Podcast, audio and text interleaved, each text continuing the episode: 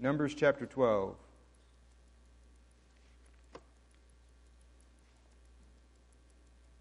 Verses 1 through 16. Here's the word of the Lord. It says, Miriam and Aaron spoke against Moses because of the Cushite woman whom he had married, for he had married a Cushite woman.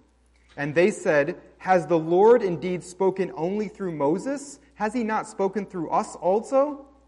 And the Lord heard it. Now the man Moses was very meek, more than all people who were on the face of the earth. And suddenly the Lord said to Moses and to Aaron and Miriam, Come out, you three, to the tent of meeting. And the three of them came out. And the Lord came down in a pillar of cloud and stood at the entrance of the tent and called Aaron and Miriam, and they both came forward. And he said, Hear my words. If there is a prophet among you, I, the Lord, make myself known to him in a vision. I speak with him in a dream. Not so with my servant Moses. He is faithful in all my house. With him I speak mouth to mouth, clearly, and not in riddles and he beholds the form of the Lord.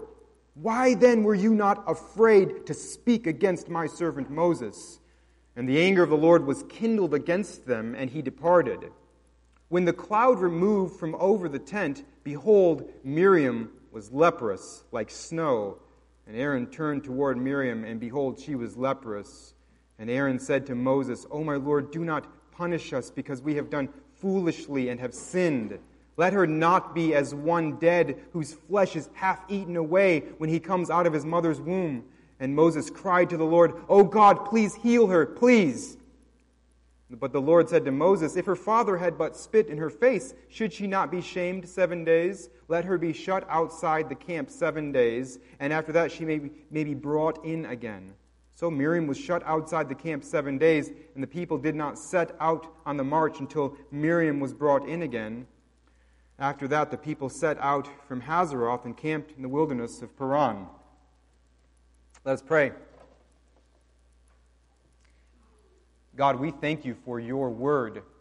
We thank you that you have inspired it and that you have preserved it for us, for our benefit, for our life, and for our godliness.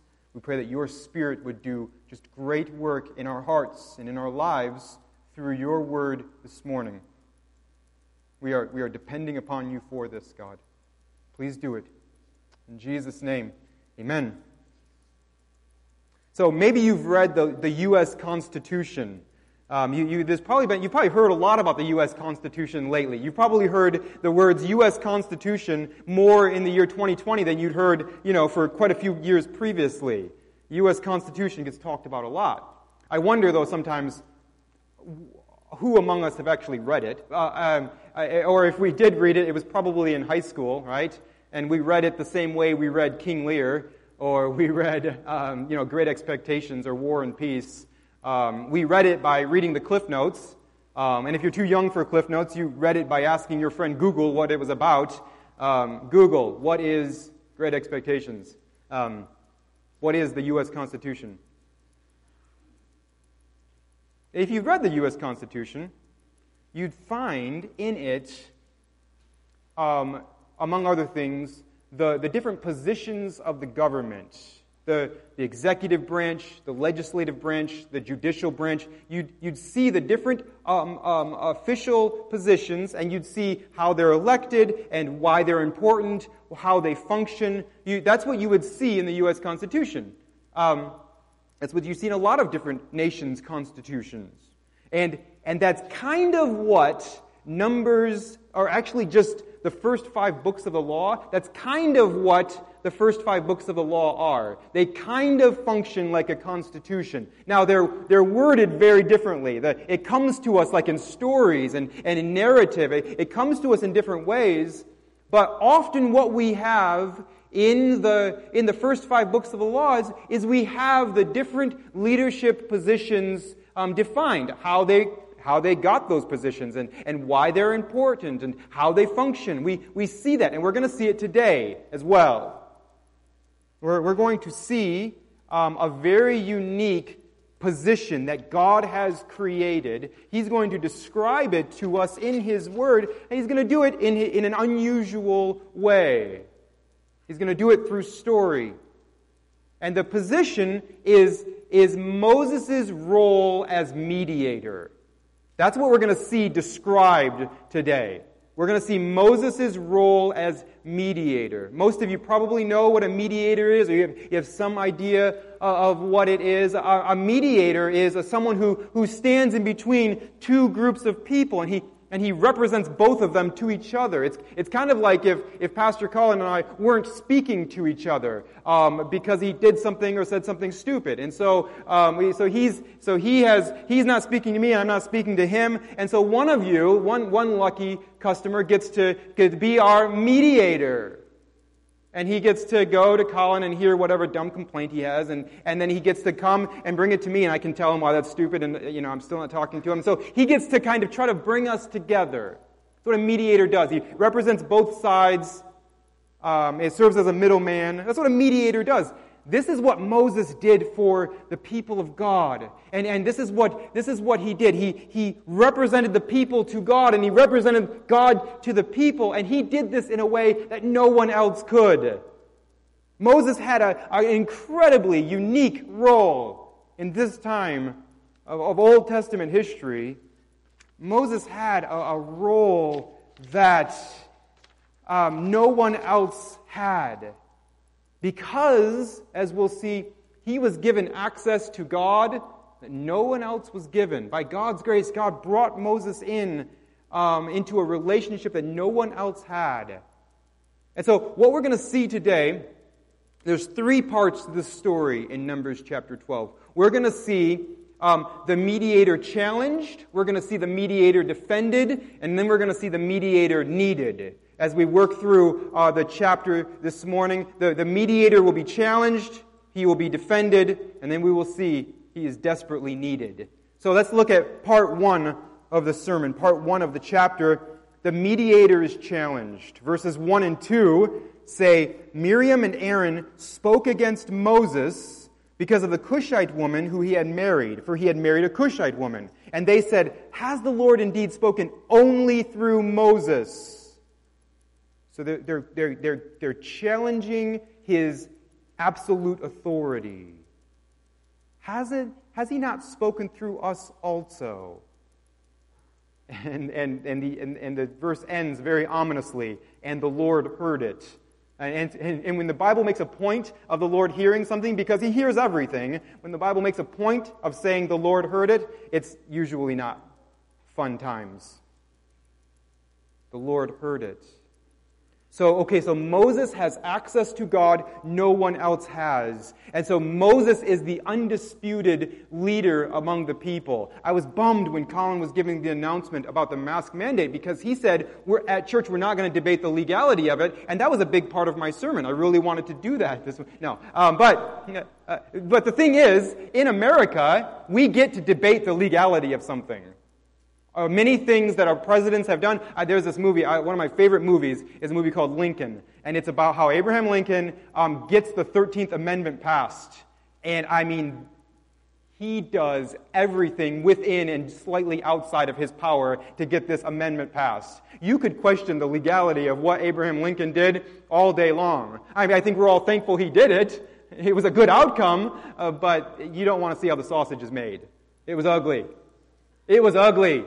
And, and in America, we have, we have checks and balances, right? We, we, have, we have things where, where the, the, the government, the, the governor Holcomb issues um, a, a um, well, not a mask mandate because we can't question that, a, a socks on your hand mandate. And so the governor says you have to wear socks on your hand. That can be questioned. Right? We can, there, there are different branches of the government that can question that, that can, that can say, no, I don't think so. And, can, and they can go to court, and, and things like that can happen. It's a, it's open for debate. With Moses, it was not open for debate. Moses spoke. He, he, Moses met with God and then spoke to the people. There was no debate. There were no checks and balances. There were no ways to keep Moses under control. No, no. Moses was the sole authority in the nation of Israel, and his sister Miriam and his brother Aaron don't like that. They think there should be a little bit more checks and balances. In fact, they think they should have equal footing, equal billing. They should have equal power. Has, has God really spoken only through Moses? What's the deal? Why don't we get a seat at the table? What's going on here? We deserve just as much as he does. So they're angry about this. And I have to tell you, because this question comes up later in the chapter, and so this is my, this is my answer to why does Miriam get leprosy at the end of the chapter and Aaron doesn't? That is a very common question when people read this chapter. Here is my answer, and since it is my answer, it is right. Okay, so now here we go. This is, this is why I believe, after a week of study, this is why I believe that, that Miriam gets leprosy and Aaron doesn't, because Miriam is the one, she is the one doing the, doing all the work here. She is the one bringing the complaint. If you read this chapter in Hebrew and you, and you read that verb spoke in verse 1, where it says Miriam and Aaron spoke against Moses, that word spoke is singular and feminine. And what most scholars believe is that the, the narrator is saying Miriam spoke and, and Aaron was along for the ride. If you read through the first five books of the law, you'll see Aaron's along for the ride far too often in his life. And that, that's probably what's happening here. Aaron is along for the ride. He's guilty by association. He's guilty because um, he is giving support. But Miriam is the one speaking. She's the one bringing the complaint, which is, which is again, my answer um, for, for why she's the one who gets leprosy. She's, if, if it's Batman and Robin, Miriam's Batman, Aaron's Robin, all right? She's doing the work here. She's not happy. Neither one of them are, but Miriam's the one voicing it among the people. She's speaking against Moses. She's going out and about and she's speaking against Moses, and, and Aaron is along with her, guilty by association. And now the thing she leads with is very interesting. She, she says, when, to, this is kind of to get the conversation going, but this is not her end goal. She, she opens with, um, or, or Moses has married a Cushite woman. We, and so what she wants to do is she wants to say, since, I, I, believe this is what she's saying, it's something very close to this, since Moses has married a Cushite woman, he can't be trusted to make all the decisions. Obviously, sometimes he makes decisions that aren't the best. Why is it that he has all of the clout, all of the authority? Why is he the head honcho here when, when he's done something foolish like marry a Cushite woman? Um, now, we don't know. In Exodus, um, Moses' wife, her, her name was Zipporah.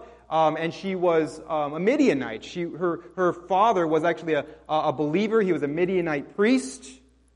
Okay, so, so Zipporah comes from a believing family. So this is a really weird complaint. And I think it's kind of like, I really think it's like a smokescreen. Uh, I, I really think Miriam is just saying this because what she wants to do is have some sort of foothold to attack Moses and to challenge his, his sole authority. And so she says, she calls Zipporah a Cushite.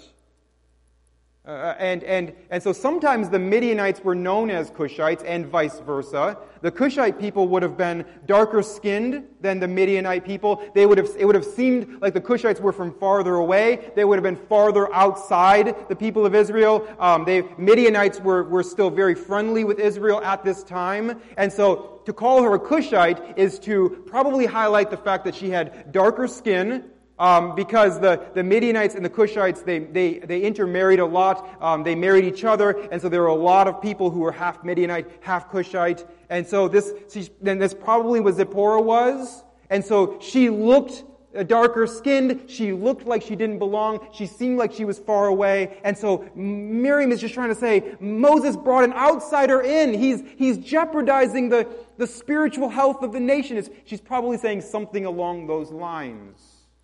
Now, again, this is a flawed argument because Zipporah came from a believing family. Um, she had her son circumcised. I mean, Zipporah was in. She was a believer. She was faithful, fully devoted to God. But I don't think Miriam really cares about all of that. She really just wants some way to point out that Moses makes shady, sketchy decisions sometimes. He doesn't always make the best decisions, and so that gives her a, a foothold to really go after him and to say he doesn't deserve sole authority in Israel. He shouldn't have all this authority. Now, Miriam doesn't understand this, and, and later on in our chapter, Aaron is going to say, we have, we have behaved foolishly, which, which means we have, we have not understood what we have done. We, we, we said something, but we did not understand the implications of it. And I believe him. I really think that, that Miriam, this complaint and this thing that Aaron is going along with, I really think that this complaint is something they don't understand the, the, the, the full ramifications of what they're saying. They don't understand all of what they're saying. Because when Miriam is speaking against Moses, she is speaking against the role that God has set up. That, that God, in His grace and in His wisdom, He has set Moses up. He has given him this unique access. He has, he has set him up as mediator and as sole authority. He's, he's the one who set him up as, as over his house. So, so when she is challenging Moses, I don't know if she understands this fully or not. I don't think she does. She is challenging God Himself and God's design. There's a, this, I, I, I didn't read very many sermons about this. I read a lot of sermon titles about this um, chapter. I didn't read very many sermons about this chapter, and a few of them, few of the sermons I could tell by the title, they wanted to equate Miriam challenging Moses uh, with, with, in the modern day, a person challenging the authority of a pastor. This is nothing like this. This is, Moses isn't a, a pastor equivalent. Moses is, is, when Moses speaks, the way God has designed it, Moses is the very word of God. I don't, I don't open up and speak and then i it's just divine oracles. No. This is a very different thing here. This is a very different thing here. I mean, don't challenge me, because that's rude and it'll hurt my feelings. Uh, but there is, I think, a responsibility for you to make sure that I am speaking according to the Word of God. And so, and so there's a different, it's a different thing going on here. When Miriam is questioning Moses, she is, she is outright challenging God's good design God's word and God's grace to his people. And the end of verse 2 and the Lord heard it. Oh, this is not going to end well. The Lord heard it. That brings us to the second part of our story. Part 2 the mediator is defended. The mediator is defended. So he's been challenged, and now he's going to be defended, and he's going to be defended by God himself. Verse 3 is an interesting verse to me. It says, Now the man Moses was very meek, more than all the people who were on the face of the earth. Moses was more meek than all the people who were on the face of the earth. And this is interesting to me. Um, I wasn't going to talk about this, but this sermon's going to be way too long anyhow, so what does it really matter? So it, I, I thought it was very interesting that Moses himself probably wrote this verse. That's like if I, you know, sent out an email Steve is humble, the most humble guy probably in the county could be America. Um, I mean, as far as I know, I've kind of got the, the humility thing all sorted out, and everybody else is in second place. And so that's weird for Moses to say this, right? Uh, but it's inspired by God. This is God's definition of Moses. This is God's description of Moses. And so some scholars think that um, because, you know, the, the books of Moses, Genesis through Deuteronomy, they also record like Moses' death. And so it's possible that someone came by later and said, you know, Moses died, and also Moses was super meek. You know, it's, it's possible that like Joshua or somebody like that, when they were compiling these books, added some stuff by God's, still under God's inspiration, of course. But it's also possible that this is what Moses was inspired by God basically against his own will, I mean, you know, against Moses' own will, to write. Either way, this is who Moses was. Moses was very meek, which meant he was kind, it meant he was patient, it meant he was long suffering, it, mean, it meant he was quick to forgive. It meant he was not quick to defend himself and to fight to the death over some insult. This is the goal.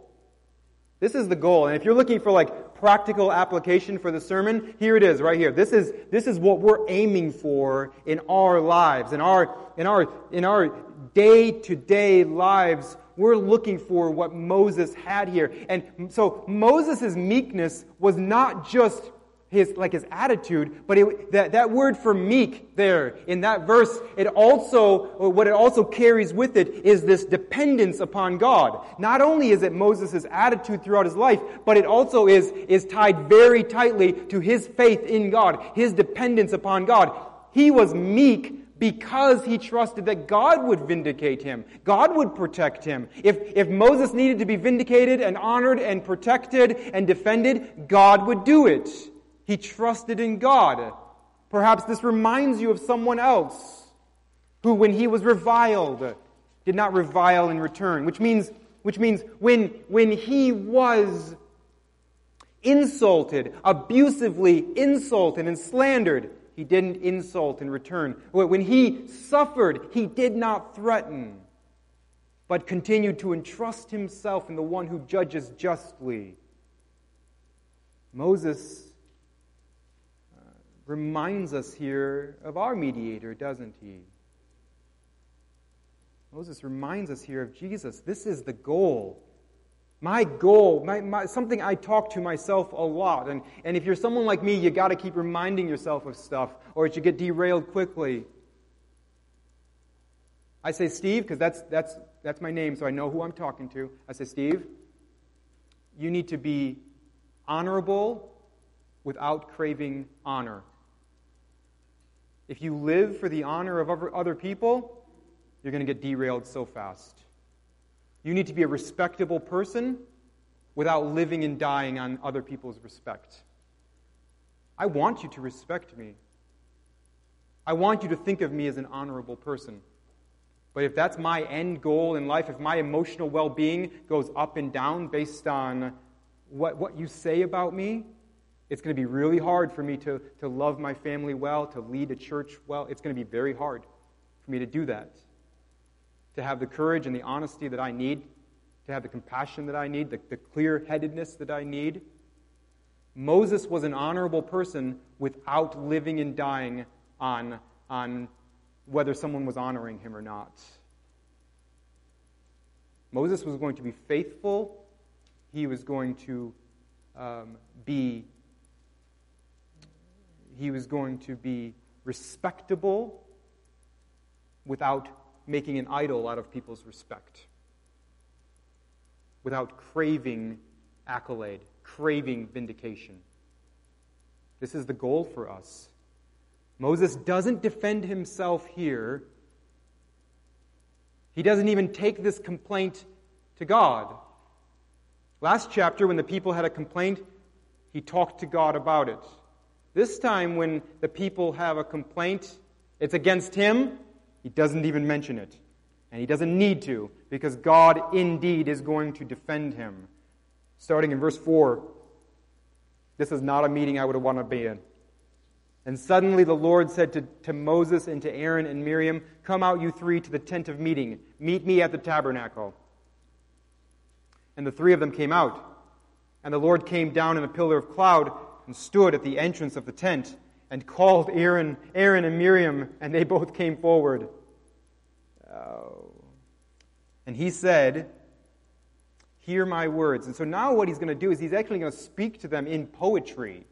He's going to speak to them in poetry. Verses 6 through 8 is a, is a poem that God, God says to them. And the, and the central, the, like, the, like the big point of the poem comes in verse 7. We'll see We'll see that. This is, this is the thrust of the poem. He says, Hear my words, verse 6. If there is a prophet among you, I, the Lord, make myself known to him in a vision. I speak with him in a dream. Not so with my servant Moses. He is faithful in all my house. With him I speak mouth to mouth, clearly, and not in riddles. And he beholds the form of the Lord. And then God says, Why then were you not afraid? To speak against my servant Moses. And the anger of the Lord was kindled against them, and he departed. And that verse 9, the anger of the Lord was kindled against them, and he departed. If a sovereign monarch turns his back and walks away from you, this is again, this is not good. God is trying to get Miriam and Aaron to understand there is a huge difference between Moses and, and the other prophets. It is true that there are ways in which Miriam and Aaron served as prophets. They both had prophetic roles. They both, God, God did speak to them for, um, for the people. It's, it is true that they delivered the word of God. But God says a, there's a huge difference. With the prophets, I, I speak to them in a vision or I, I speak to them in a dream. I, I just kind of give them the message and then they give it to the people. It's different with Moses. Again, I'm on this like U.S. government kick today. I don't really know why, but I, I, it's the difference. I, I heard this this week while I was studying, um, and I thought it was really helpful. It's the difference between a Secretary of State and a press secretary. A press secretary they speak with authority because they, they get the word from the administration and then they deliver it to the people. That's, that's what they do. And so what they say does carry weight. It does carry authority, but it's very different from a Secretary of State. God says, God, God says, I've brought Moses in on the conversation. The Secretary of State gets to, gets to have input. It gets to, gets to share what they think. Gets, I mean, there's a huge difference. And so when they when they speak, it's with way more authority because they were in the room when the policy was made. They were in the conversation when the decision was made. And this does not for a second take away from God's ultimate authority. God is the one who, in the first place, has allowed Moses this kind of access. God is the one who, in the first place, has decided that he will, he will bring Moses in on the conversation. So God has the ultimate authority. And so every decision is God's and God's alone. But the relationship that Moses has with God, he speaks to him. He, he, he has conversation with him. Moses says one thing and God says another, and Moses says one thing and God says another. They, they, they speak with each other. Very different than with a prophet who just gets the word and just has to say it. And so the authority is incredibly different. He's, he's the servant over all the house. I mean, the, the, the, the master of the house, he wouldn't have daily conversations with all of the servants. But he would have daily conversations with the servant who is over all the house. The master still has all the authority. He has all the decision making. But, but the, the servant who's over all the house comes and says, here's what we're dealing with. Here's, here are the issues. Here's what I, here's, here's what I'd like you to address. He, he gets to be in on the conversation. And so he has way more authority.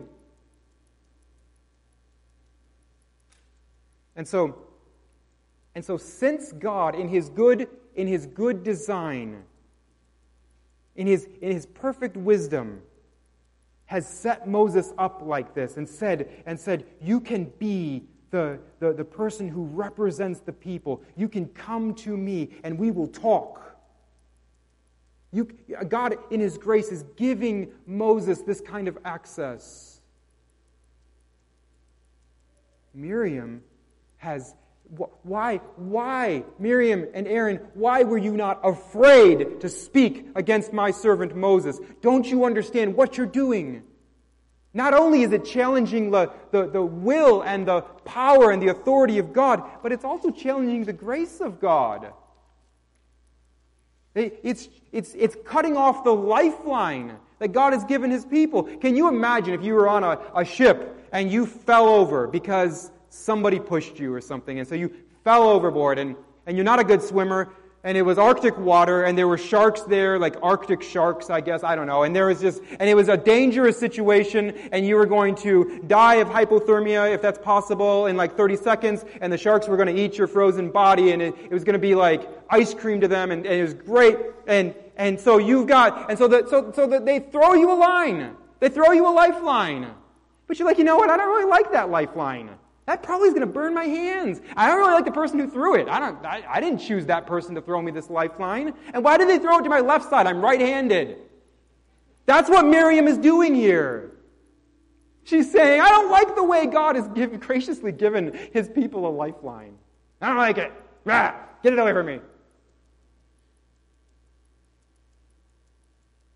She's going to see in a second that not only is the mediator challenged, and not only has God defended the mediator, but the mediator is needed. That's part three of our sermon. The mediator is needed. Again, starting in verse 9, the anger of the Lord was kindled against them, and he departed. This is not good. Verse 10 when the cloud removed from over the tent, presence of the Lord departed from this meeting. This meeting was over. God left the meeting. Behold, Miriam was leprous like snow. God has given her a, a skin disease. A, a skin disease that could end her life. It could be the end of her. And Aaron turned toward Miriam, and behold, she was leprous. They, God has given her a skin disease that, that, that at the least, what it means is that she is now completely removed from the people of God. She, she cannot be with her husband. She cannot be with her family. She cannot gather at the tabernacle. She cannot be with the people of God. She's going to be an outsider now for as long as she has this skin disease, and it could be chronic. If God doesn't heal her, this could just be something that she has now, perpetually, for the rest of her life. This is why in verse 11, Aaron says to Moses, Oh, my Lord, do not punish us. And it's very interesting. Now, now he's very deferential, isn't he? Now he's, now he's very humble. Now he's calling Moses uh, Lord, Master. Actually, you are in charge. This is good. Let's talk. Yeah. Do not punish us because we have done foolishly. We, we didn't understand. And I, I kind of, I actually believe Aaron here. I don't think that they had thought through what they were saying. Either way, though, he understands we have sinned. We have sinned. We have, we have sinned against God. Verse 12, let her not, and this is a, this is a very difficult image. This is a very, um, this is a very disturbing image, very uncomfortable. Let her not be as one dead whose flesh is half eaten away when he comes out of his mother's womb. He's talking about a, a stillborn baby. Aaron, Aaron is saying, Miriam, if this, if this is just what she has now, she will eventually just die from this. Please, please take this leprosy away from her. This, this mediator that they've been undermining now, they desperately need him. He, he, Moses is their only hope. What will meek Moses do? What will kind Moses do? He could let his accuser suffer. He could. Or he could be kind and beg for her to be healed. He chooses to be kind. Verse 13 And Moses cried to the Lord, Oh God, please heal her, please. And there is like a, there's a, there, there, there is a desperation in the way that this is worded. There's passion in the way this is worded. Moses is not just, eh, okay. God, you know what's going on. Probably should heal him. Next time, though, no. Next time, give it, give it to him, God. That's not the way Moses is doing this. He is crying out to the Lord in humility and in mercy and in compassion and in desperation. Oh, God, please heal her. Please. But the Lord said to Moses, if her father had but spit in her face, should she not be shamed seven days? Let her be shut outside the camp seven days, and after that she may be brought in again. So this is a weird, there's a few just weird things um, in this chapter, right? And there's been a few weird things in almost every Numbers chapter so far, so that doesn't surprise us. But this is a weird thing. If her father had but spit in her face, should she not be shamed seven days? And so if you study, um, and I don't expect you to do this, but if you study like ancient Near East literature and history, you wouldn't find this custom. Like most like Bible commentators, they, they don't know exactly where this, you know, what, what he's referring to there. But it's, but it seems like there's some sort of custom in that time where if a daughter, and maybe a son, I don't know, but at least a daughter, um, did something that was foolish and disobedient, but, but didn't deserve harsh punishment because fathers back then could bring harsh punishment to their daughters, like severe punishment to their daughters. I mean, if you read through the book of Leviticus, you see there's a, there's a lot of ways where punishment um, can, I mean, it can be severe, right? This, though, is some sort of downgraded punishment. It's if, it's if you know, um, Abby did something and she didn't deserve to be kicked out of the house, and she didn't deserve to, you know, have this big harsh punishment. She deserved, but she did, it was important that she know that what she did was disgraceful and wrong and she should never do it again. Then I would just spit in her face. Uh,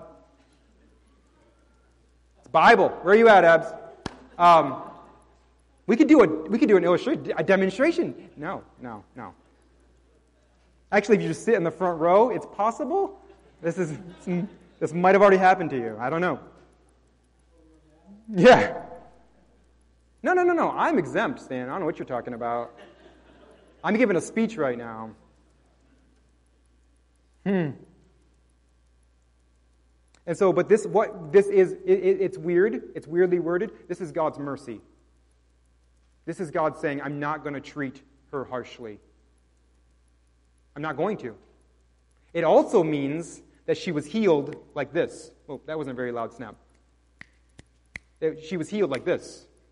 There we go. Thank you. Because it would take seven days for her to go through this purification process. If she was healed right, right away from leprosy, it would still take seven days outside the camp. Um, Leviticus teaches us for this, for the purification after she's been diagnosed with, a, with this skin disease and then she's healed from the skin disease. She still has to be outside the camp seven days. And so this is God just being kind. It's weird. But it's God being kind. It's God listening to the mediator, Moses, and saying, okay. Okay. So Miriam was shut outside the camp seven days, and the people did not set out on the march till Miriam was brought in again. After that, the people set out from Hazeroth and camped in the wilderness of Paran. God heals Miriam because this mediator that they've, that they've been undermining, that they've been challenging, that they've been saying, he's no big deal, we don't really need him, what's going on here? This mediator stepped in on her behalf and, and plead, pled, pleaded with God to heal her. Moses is the mediator who was challenged, he was the mediator who was defended, and he was the mediator who was desperately needed. Miriam and Aaron aren't the only ones who need a mediator. The, this, this little segment of the Constitution here, Numbers chapter 12, was written to help us to understand. It was written for many reasons. This is not the only reason it was written, but it was, it was one of the main reasons it was written was to help us to understand just how wonderful Jesus is, how wonderful our mediator Jesus is. Um, Hebrews chapter 3, verses 3 through 6, is going to quote this chapter from Numbers. And Hebrews chapter 3 says, for Jesus has been counted worthy of more glory than Moses. And again, that's not saying Moses is nothing. This is talking about how wonderful Jesus is. This is not diminishing Moses whatsoever. This is talking about how wonderful Jesus is. Jesus has been counted of, of counted worthy of more glory than Moses, as much more glory as the builder of a house has more honor, honor than the house itself. For every house is built by someone, but the builder of all things is God. Now Moses was faithful in all God's house as a servant to testify to the things that were to be spoken later. But Christ is faithful over God's house as a son, and we are his house. If indeed we hold fast our, conf- our, our confidence and our boasting in our hope. Jesus Christ is our mediator, and he's far greater than Moses. Moses served in the house, he was part of the house. Jesus built the house. Jesus, Colossians says, created the world. And, and Jesus created, he founded the church. Moses saw the form of God in a way that no one else did. Moses, he didn't see God because you couldn't see God and live. But Moses saw the form of God in a way that no one else did in the Old Testament. Jesus, Philippians teaches us, was the form of God. He came in the form of God. Moses heard the word of God in a way that no one else did. Jesus, John teaches us, is the word of God. And Moses in the Old Testament was the poster boy for meekness. No one else on the earth was as meek as Moses. But Jesus eclipses him in meekness as well. First Peter teaches us that Jesus Christ committed no sin, neither was deceit found in his mouth. When he was reviled, he did not revile in return. When he suffered, he did not threaten, but continued entrusting himself to him who judges justly. He himself bore our sins in his body on the tree. He took our curse for us that we might die to sin and live to righteousness. By his wounds you have been healed. By his wounds I have been healed. For you and I were straying like sheep, but have now returned to the shepherd and overseer of your souls.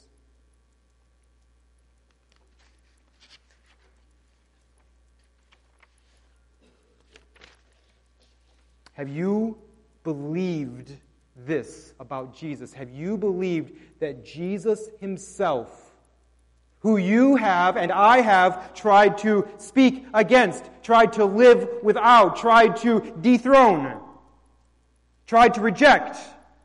Have you believed that that Jesus, that Jesus who gets openly mocked everywhere you turn, he is openly mocked everywhere you turn. No one is worthy of more glory, and no one is insulted more. Have you believed that that Jesus bore your sins in his body on the tree? He did. Have you believed that? Keep believing that. Hebrews says, make that your confidence, make that your boast, make that your hope. Hold fast to the gospel. And that'll help us. That'll help us because we, it's hard for us. It's hard for us to to want to live lives that are honorable but still not make an idolatry out of honor. It's, it's hard for us to, to be patient and kind when we are falsely accused, or when we are misunderstood, or when we are spoken against. It's hard for us not to just, just go and, and, and just really want to straighten everybody out and make sure that we get vindicated and we get the respect we deserve. It's hard for us. We, and, and not only just in big things, but in our day to day life, we always have this, this, this back of our mind craving to have people understand us and, and have people respect us and know where we're coming from and know why we're valued, know why we're valid. Jesus still hasn't been fully vindicated. So we're not going to be either. But we can look to his example. And remember that when he was reviled, when he was insulted, egregiously, abusively insulted, he did not insult in return. When he suffered, he did not threaten. He continued to entrust himself to the one who judges justly. One day, the one who judges justly is going to judge justly. This helps us. Jesus' example helps us, and then far more than that, Jesus' saving power helps us. By His grace, He gives us His Spirit so that we can have the fruit of the Spirit. We can be humble, patient people. We can, we can, by God's grace, we can entrust ourselves to the one who judges justly. Our mediator has been challenged and will continue to be challenged. Our mediator has been defended. We saw our mediator defended when God rose, raised him from the dead. Grammar's not my thing this morning. When God raised Jesus from the dead, God defended and vindicated and honored his son. And when God set Jesus, his right hand, God honored and vindicated him. And one day, complete vindication. Every knee is going to bow, every tongue is going to confess and it will not be with profanity, it will not be in mockery, it will not be for comedy's sake. Every tongue will confess that Jesus Christ is Lord. That Jesus bore our sins in his body on the tree. Let's pray together. God, I pray that you would drive the truth of the gospel into our hearts, that we would be inspired by the, by the courageous meekness of Moses. More than that, we would be inspired and our affections would be stirred by the, by the courageous meekness of Jesus. And then by your Spirit, we would continue, by your Spirit, by your grace, to pursue meekness in our everyday lives for your glory, and that we would wait to be vindicated. We would wait. We would let you handle all of that in your good time. We thank you for your grace. In Christ's name, amen.